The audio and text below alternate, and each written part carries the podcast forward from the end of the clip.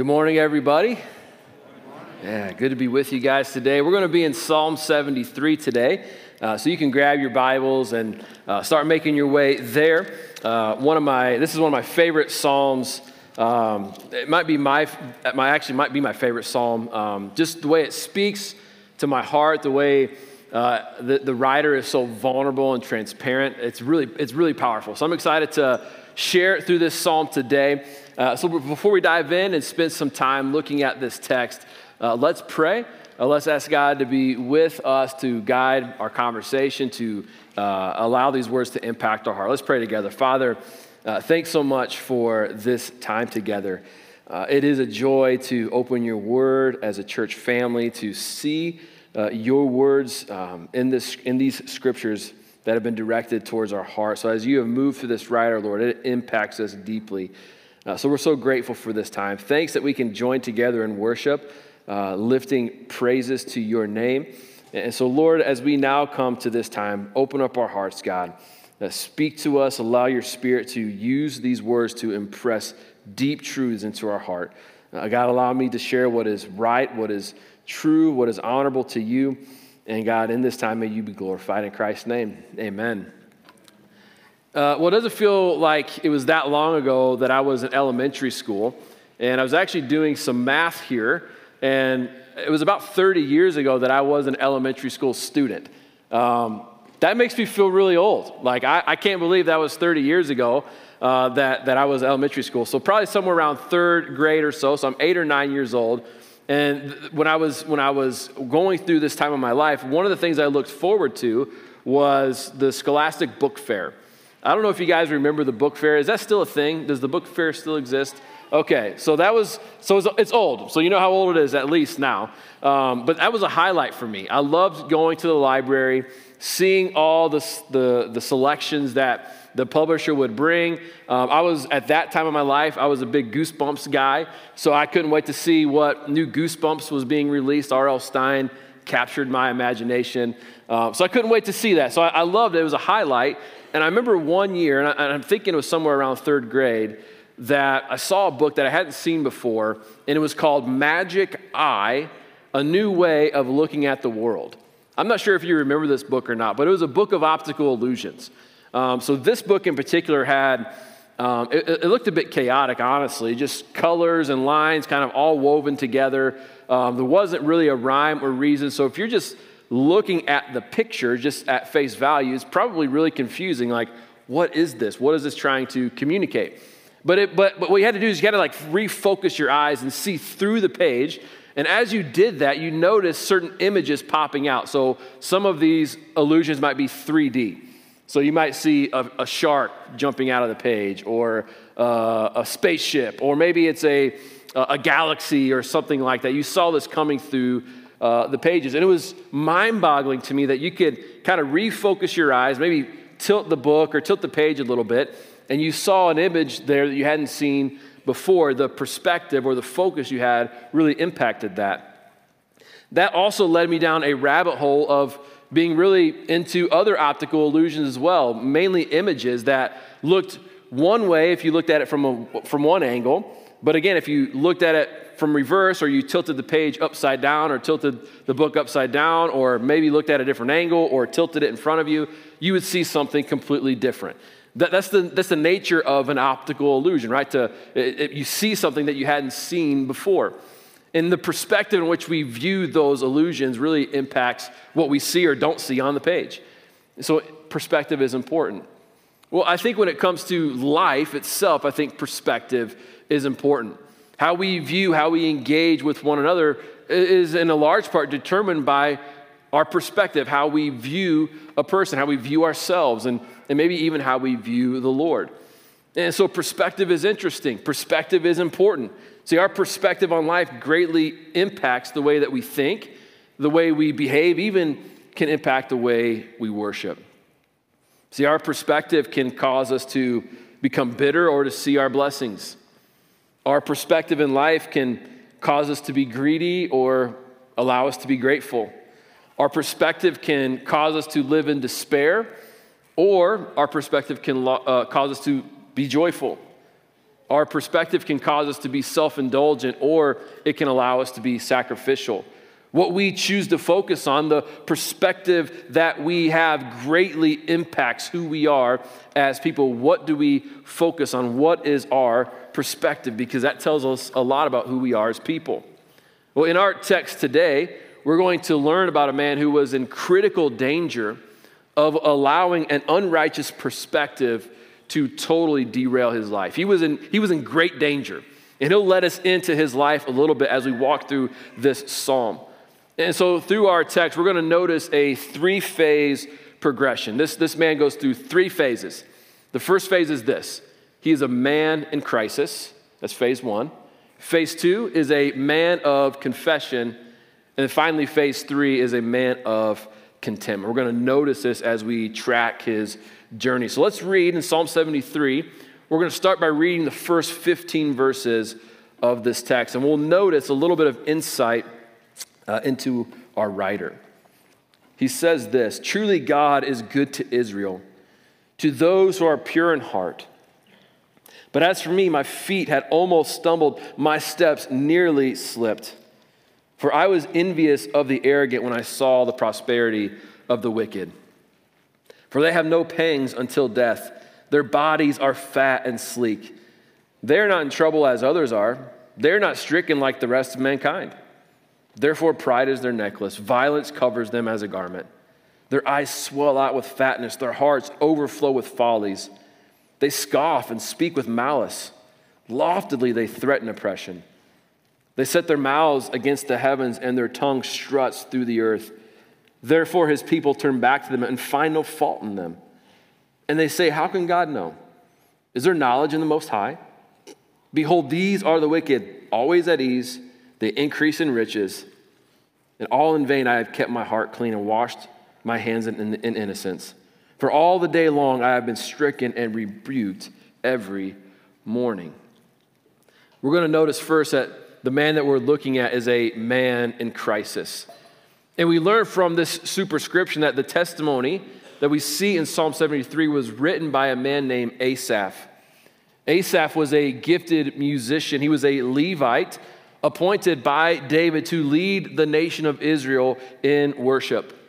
By all accounts, Asaph is a godly man who wanted to glorify God with his gifts and talents and abilities, leading the entire nation in the glory of God through worship.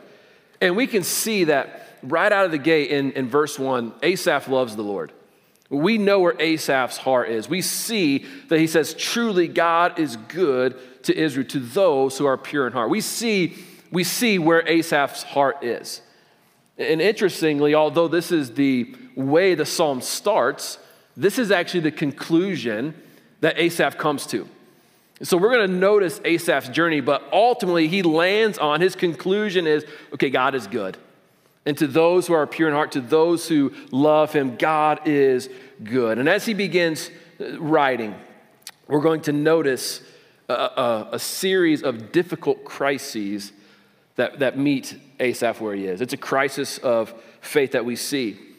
And then evidently this was so hard. Evidently the blows that life was giving him were hitting so hard that he actually said, "My feet nearly slipped. I had almost stumbled," is what Asaph said. Imagine a boxer in a boxing ring.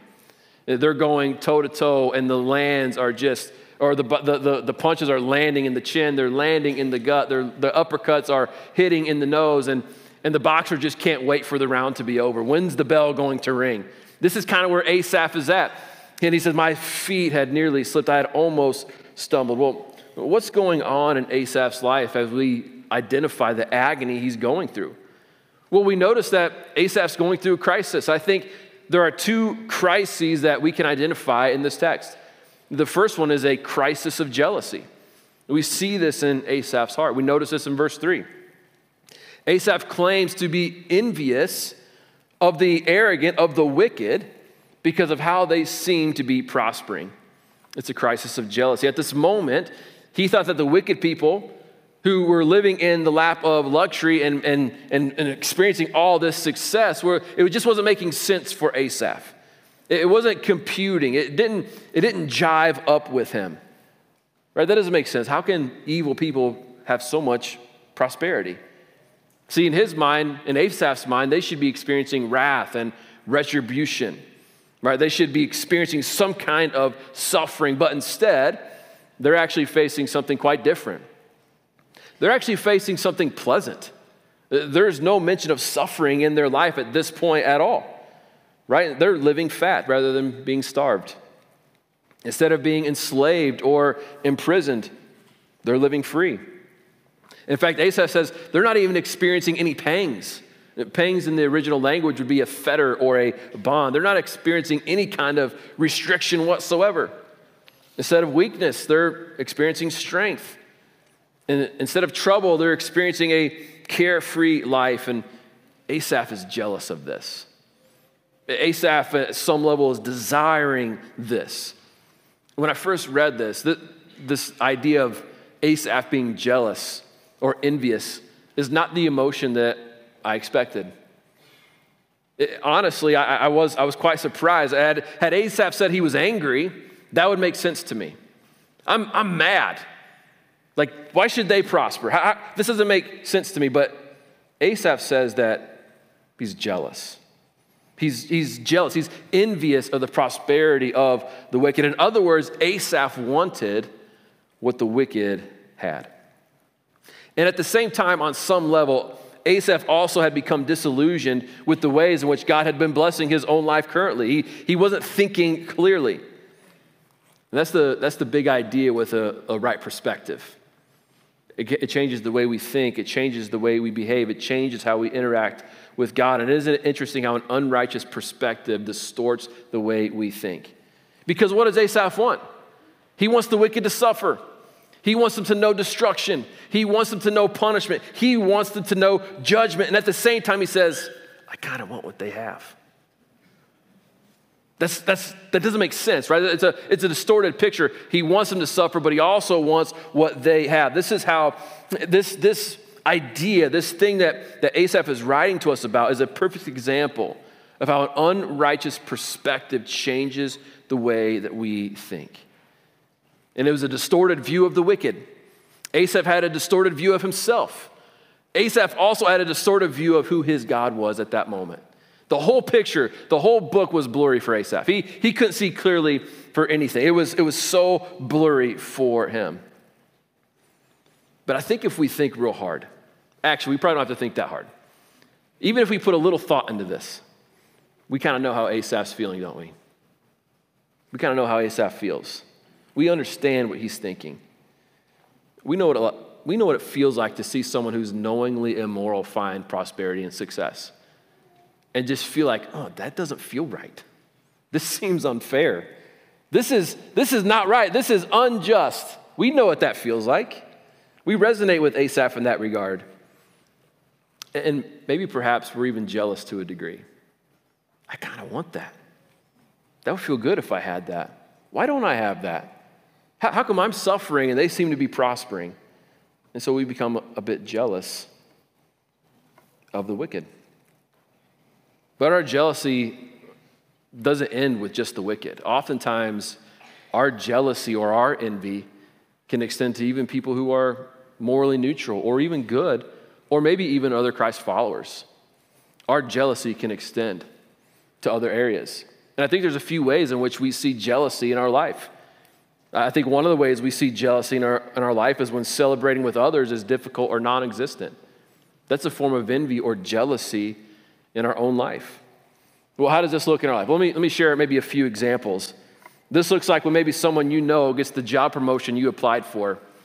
You got passed over for a good friend or another coworker that you get along with, or maybe it's a family member. And instead of celebrating with them, being joyous for their success, joyous that they landed the promotion, you become standoffish and distant. That should have been my job. I know what they do. I see when they clock in. I see when they clock out. I know what their work ethic is like. It's not like me. I got things going. They don't have anything going. How did I get passed over? And we become envious.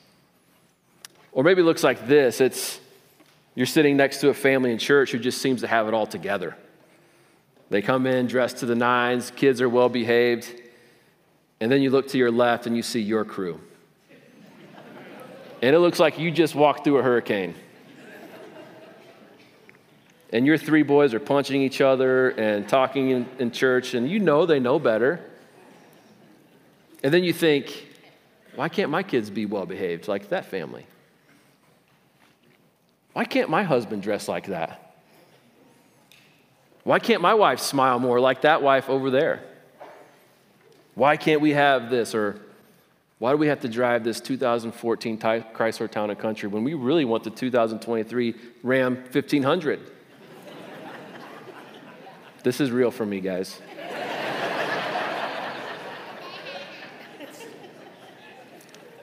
It's a form of jealousy. I want what they have. I can't live with what I have. This is just not good. And so instead of celebrating how other people are, maybe this family just got some things going that maybe we're lacking, and that's okay, but we can celebrate with others. And when that celebration is gone, when we just can't celebrate with other people, wow, that's a form of jealousy. Psychologists call this the focusing illusion. One source I read said, the theory suggests that we compare our lives to others and we focus on the small details and assume that if small details were different, then we would be happier. So we base our happiness based on what someone else may have that we desire, that we just can't seem to have, and that's a form of jealousy. Maybe some of us have felt that way. And it kind of leads to my next area of jealousy is when we're more conscious of what others have and we're not grateful for what we have. See, jealousy and gratitude, jealousy and thanksgiving can't dwell in our hearts at the same time. If we're jealous of someone else, if we're jealous for what another person may have, and we're thinking about our deficiencies and maybe what we don't have, we're not grateful. We're jealous. We're envious. And those two can't coexist at the same time. Our gratitude is just robbed. And that leads to my third, and that is when enough isn't enough is a sign of jealousy in our heart. We may have all of our needs met, but I still don't have my truck. I may have a great place to hang out at my house and enjoy my home, but I don't have what my neighbor has. I had a great vacation at Door County, but it wasn't Jamaica. It wasn't the Caribbean. We have enough. We have our needs met, but when enough isn't enough and we have these comparisons, that is a jealous heart, and jealousy is a thief. And this is what Asaph is talking about. He was envious of the wicked. I want what they have. Totally disillusioned with the blessings that God had given him. He had what he needed. He had a relationship with God. He had his needs met, but it wasn't what they had. And we see this crisis of jealousy in Asaph's heart. And this crisis of jealousy leads to another crisis in his life, and that's a crisis of doubt.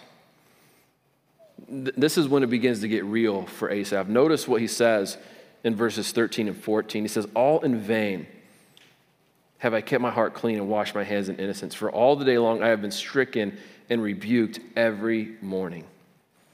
See, Asaph continues to look at his own circumstances. He continues to look at the circumstances of the wicked. It's not making sense, and now doubt begins to invade his heart.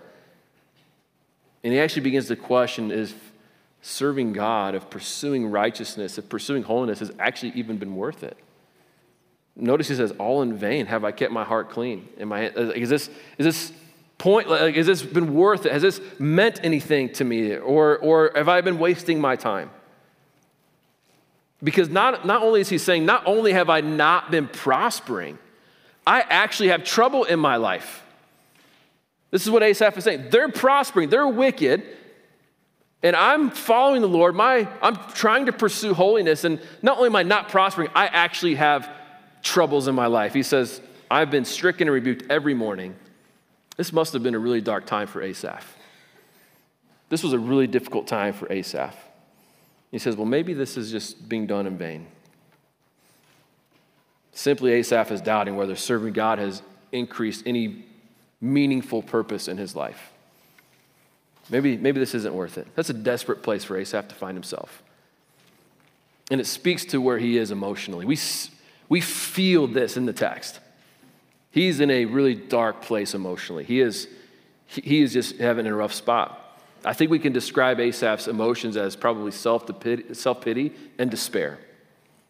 Self-pity and despair. This is what an unrighteous perspective creates.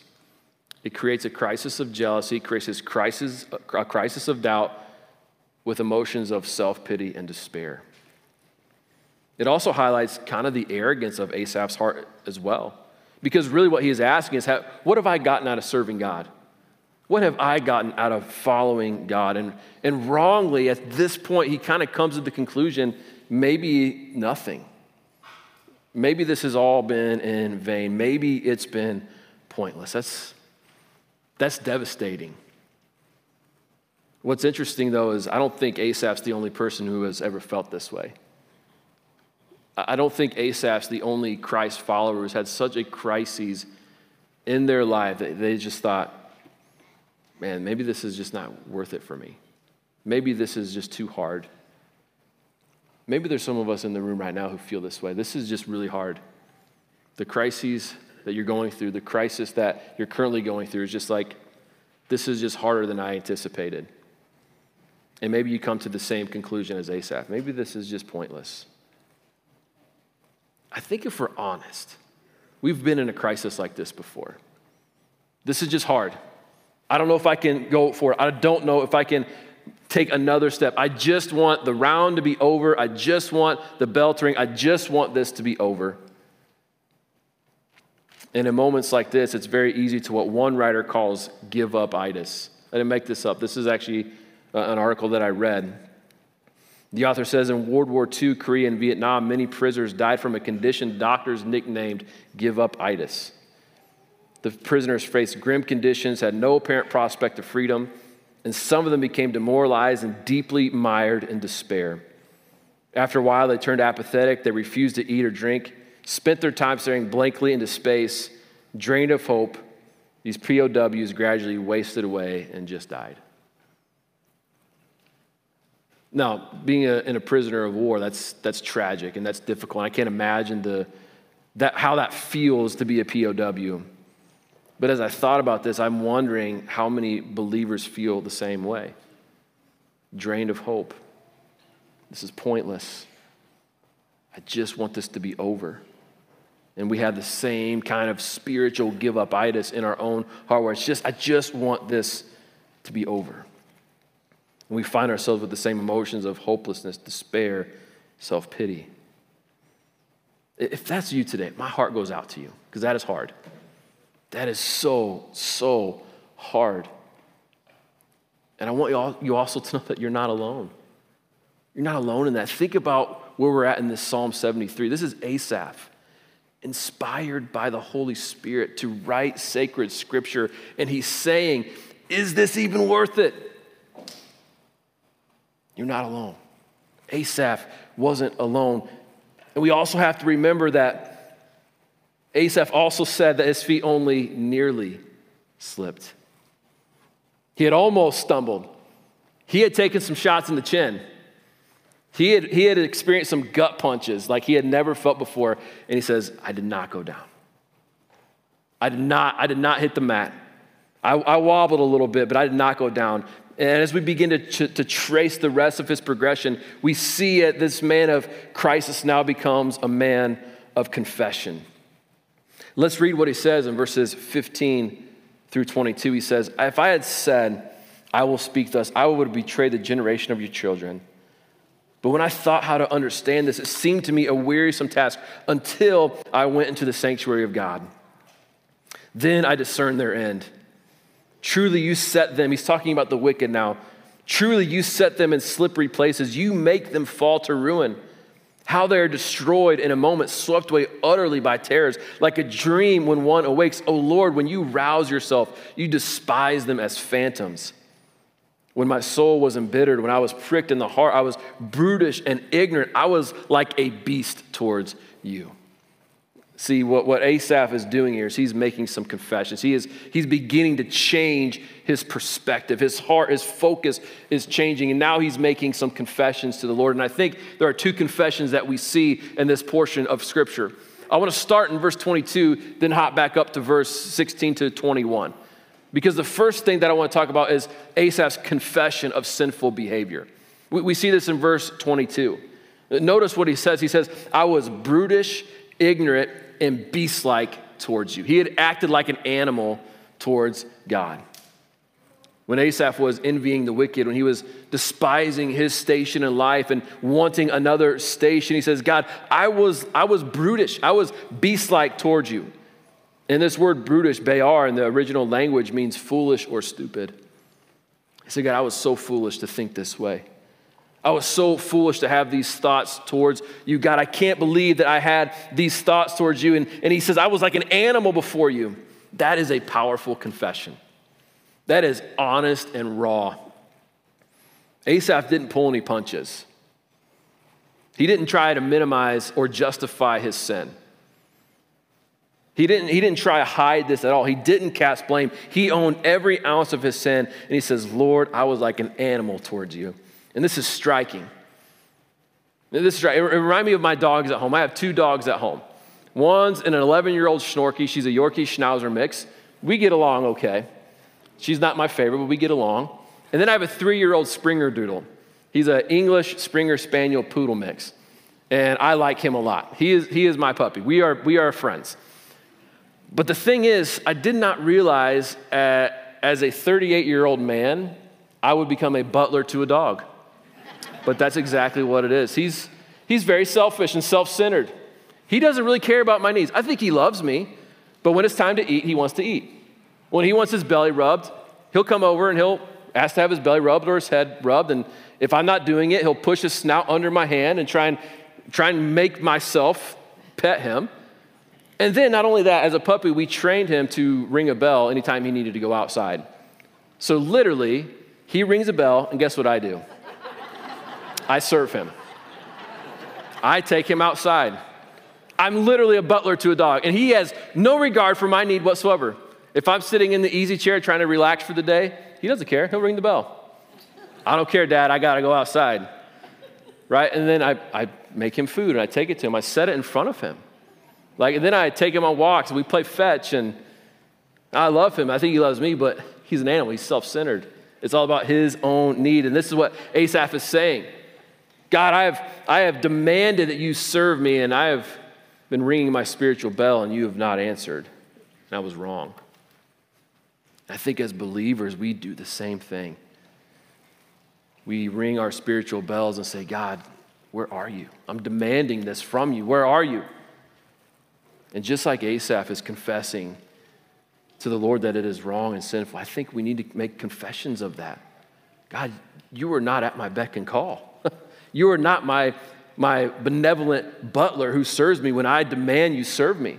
God, you are gracious and merciful and loving towards me, and you gift me with everything that I have, but I can demand nothing from you.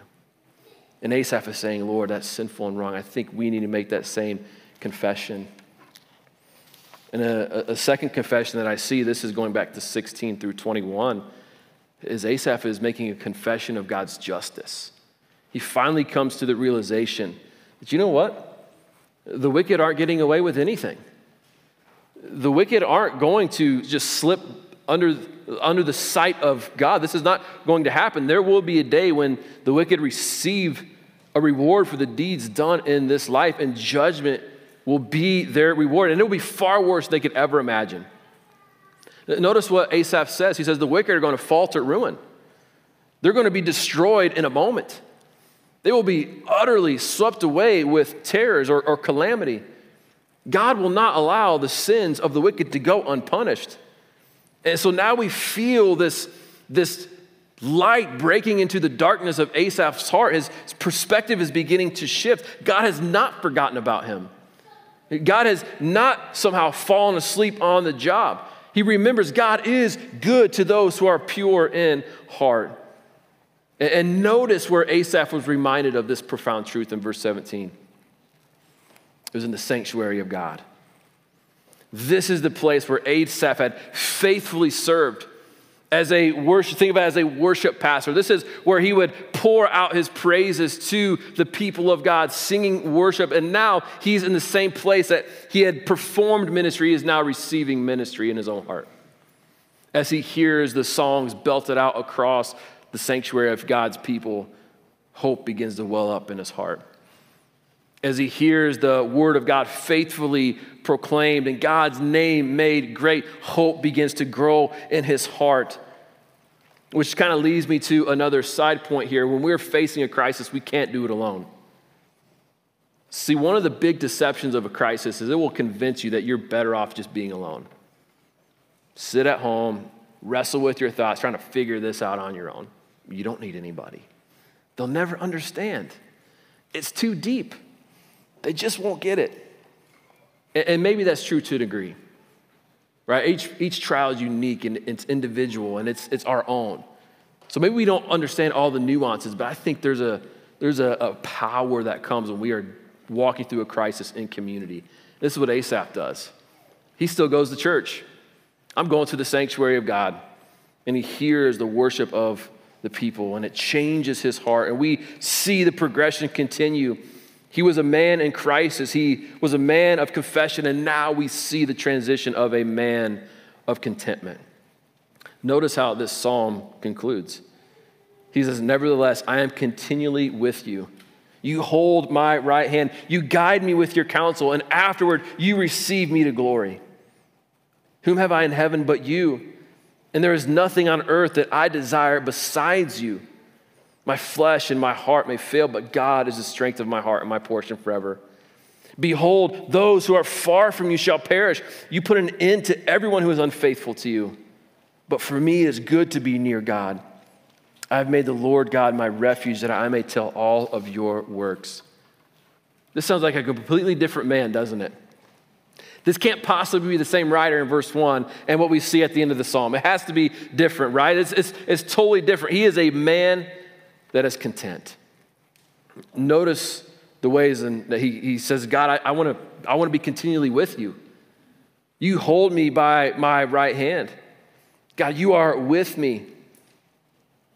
Asaph even confesses again that there is nothing that I want but you, O God. Think about that in contrast to what Asaph wanted at the beginning. What did Asaph want at the beginning of the psalm? I want what the wicked have. They got the nice truck. They got the nice destination vacation. They are making bank when it comes to their salary. I want what they have. And now at the end of this psalm, as he sees God for who he is, he remembers God's nature and character. He says, I just want you. I don't need anything else, God. I just want you. Notice the stark contrast. I just need you. I just want you. It reminds me a lot of what Jesus told his disciples in Luke chapter 9. Remember Luke 9:23 when Jesus says, for anyone who wants to follow me, let him deny himself, take up his cross, and follow me. But we also see in verse number 57 and 58 that Jesus says, foxes have holes, birds of the air have nests, the Son of Man has no place to lay his head. What is Jesus telling his disciples? When you follow me, it's not going to be a life of luxury. In fact, there's going to be trouble. There's going to be stresses in your life. There's going to be suffering. And at the end of the day, I have to be enough for you because I'm all you have. Jesus has to be enough. When it comes to us walking through this life here in the 21st century, the truth is the same. Jesus has to be enough. Is Jesus enough? See, in the West, particularly in the U.S., we can arrange our lives to where Jesus doesn't have to be enough for us. Right? We can buy all the nice things. We can have all the luxuries. And so Jesus doesn't have to be enough. But if we go visit a third world country, it's a little bit different. This is why I love short-term missions so much. You see a different perspective. I had the privilege of being in Indonesia just a few weeks ago, talking to church planters who are planting churches in some of the most hostile parts of the whole world. And one of the most convicting things, it just wrecked me, was how they prayed. I described it to my wife as this way. They prayed as if Jesus was their only hope. They prayed as if Jesus was the only option. And that convicted me so much in my own heart because I'm not sure I pray like that all the time. I'm not sure my life is always set up in a place where I have to have sole dependence on the Lord. Now, I'm grateful for all the gifts God has given me, but I wonder if in my own heart, if I'm too lenient on God's gifts and not the giver himself. And see, Asaph comes to this conclusion, like, God, you're all that I need. You're all that I desire. You're all that I want. I want you so much. You're my strength. You're my shield. You're my refuge. You are everything. And we notice Asaph taking off his unrighteous lens, and now he has on a righteous lens. And this leads to deep contentment in his life. This is a hope-filled passage of Scripture, because not only does it chronicle the dark time that Asaph went through and how he overcame it and the conclusion that he comes to, but this is a commentary of our lives as well. If you're like me, as you're reading Psalm 73, you're probably thinking about the ebbs and flows of your own life, the journeys you've gone through, the peaks and valleys, the good days, bad days, the dark days, light days. You've felt that, and you've noticed this progression in your life because we've been in a crisis. You've had moments of confession. You've identified with contentment. And I think this is relevant for all of us.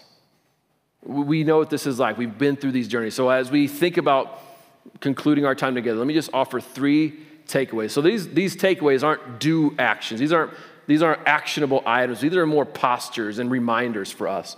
But the first takeaway that I want us to think of is this. Number one, crises will come into your life. Crises will come into your life. At some point, on some level, you will walk through a crisis. It won't be just like Asaph. It may not be just like Asaph, but it'll be real, it'll be painful, and it'll be one of the chapters in your story. I think we see all over Scripture that we can expect trouble, we can expect tribulation, we can expect suffering in our life. We know this to be true, but we need to be reminded crises will come into our life. But that leads to my second application point, which is crises don't have the final say. While the darkness may be thick and the journey may feel long, the crisis does not have the final say. And this psalm gives us hope for that. If crisis had the final say, then I don't think Asaph says my feet had nearly slipped or I had nearly stumbled. Or he doesn't come to the conclusion that God is good. But that is the conclusion he comes to under the inspiration of the Spirit. He nearly stumbled, and he encountered God in his sanctuary. He remembered the goodness of God.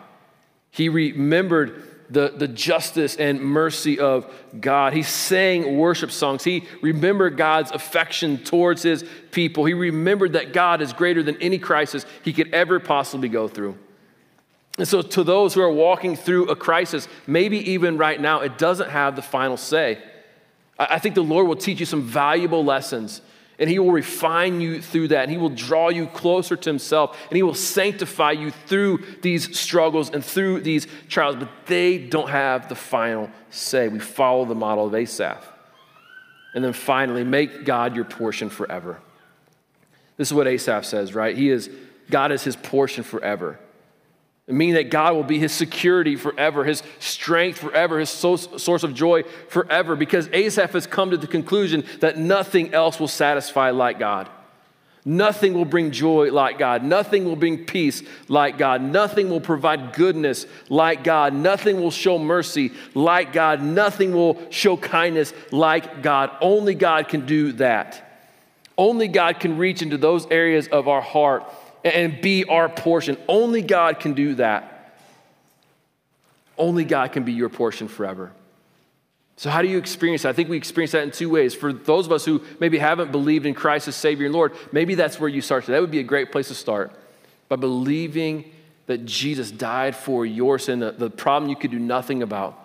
Jesus became a man. He lived among us sinlessly, undoing the sin of Adam. Then he died on a cross, paying the penalty for our sin, was buried in a tomb, and rose again 3 days later, so that those who believe on him will have everlasting life. Just believe in the finished work of Christ. Trust in him as Lord and Savior of your life. And the chaos in your life spiritually, Christ replaces that with his love and peace.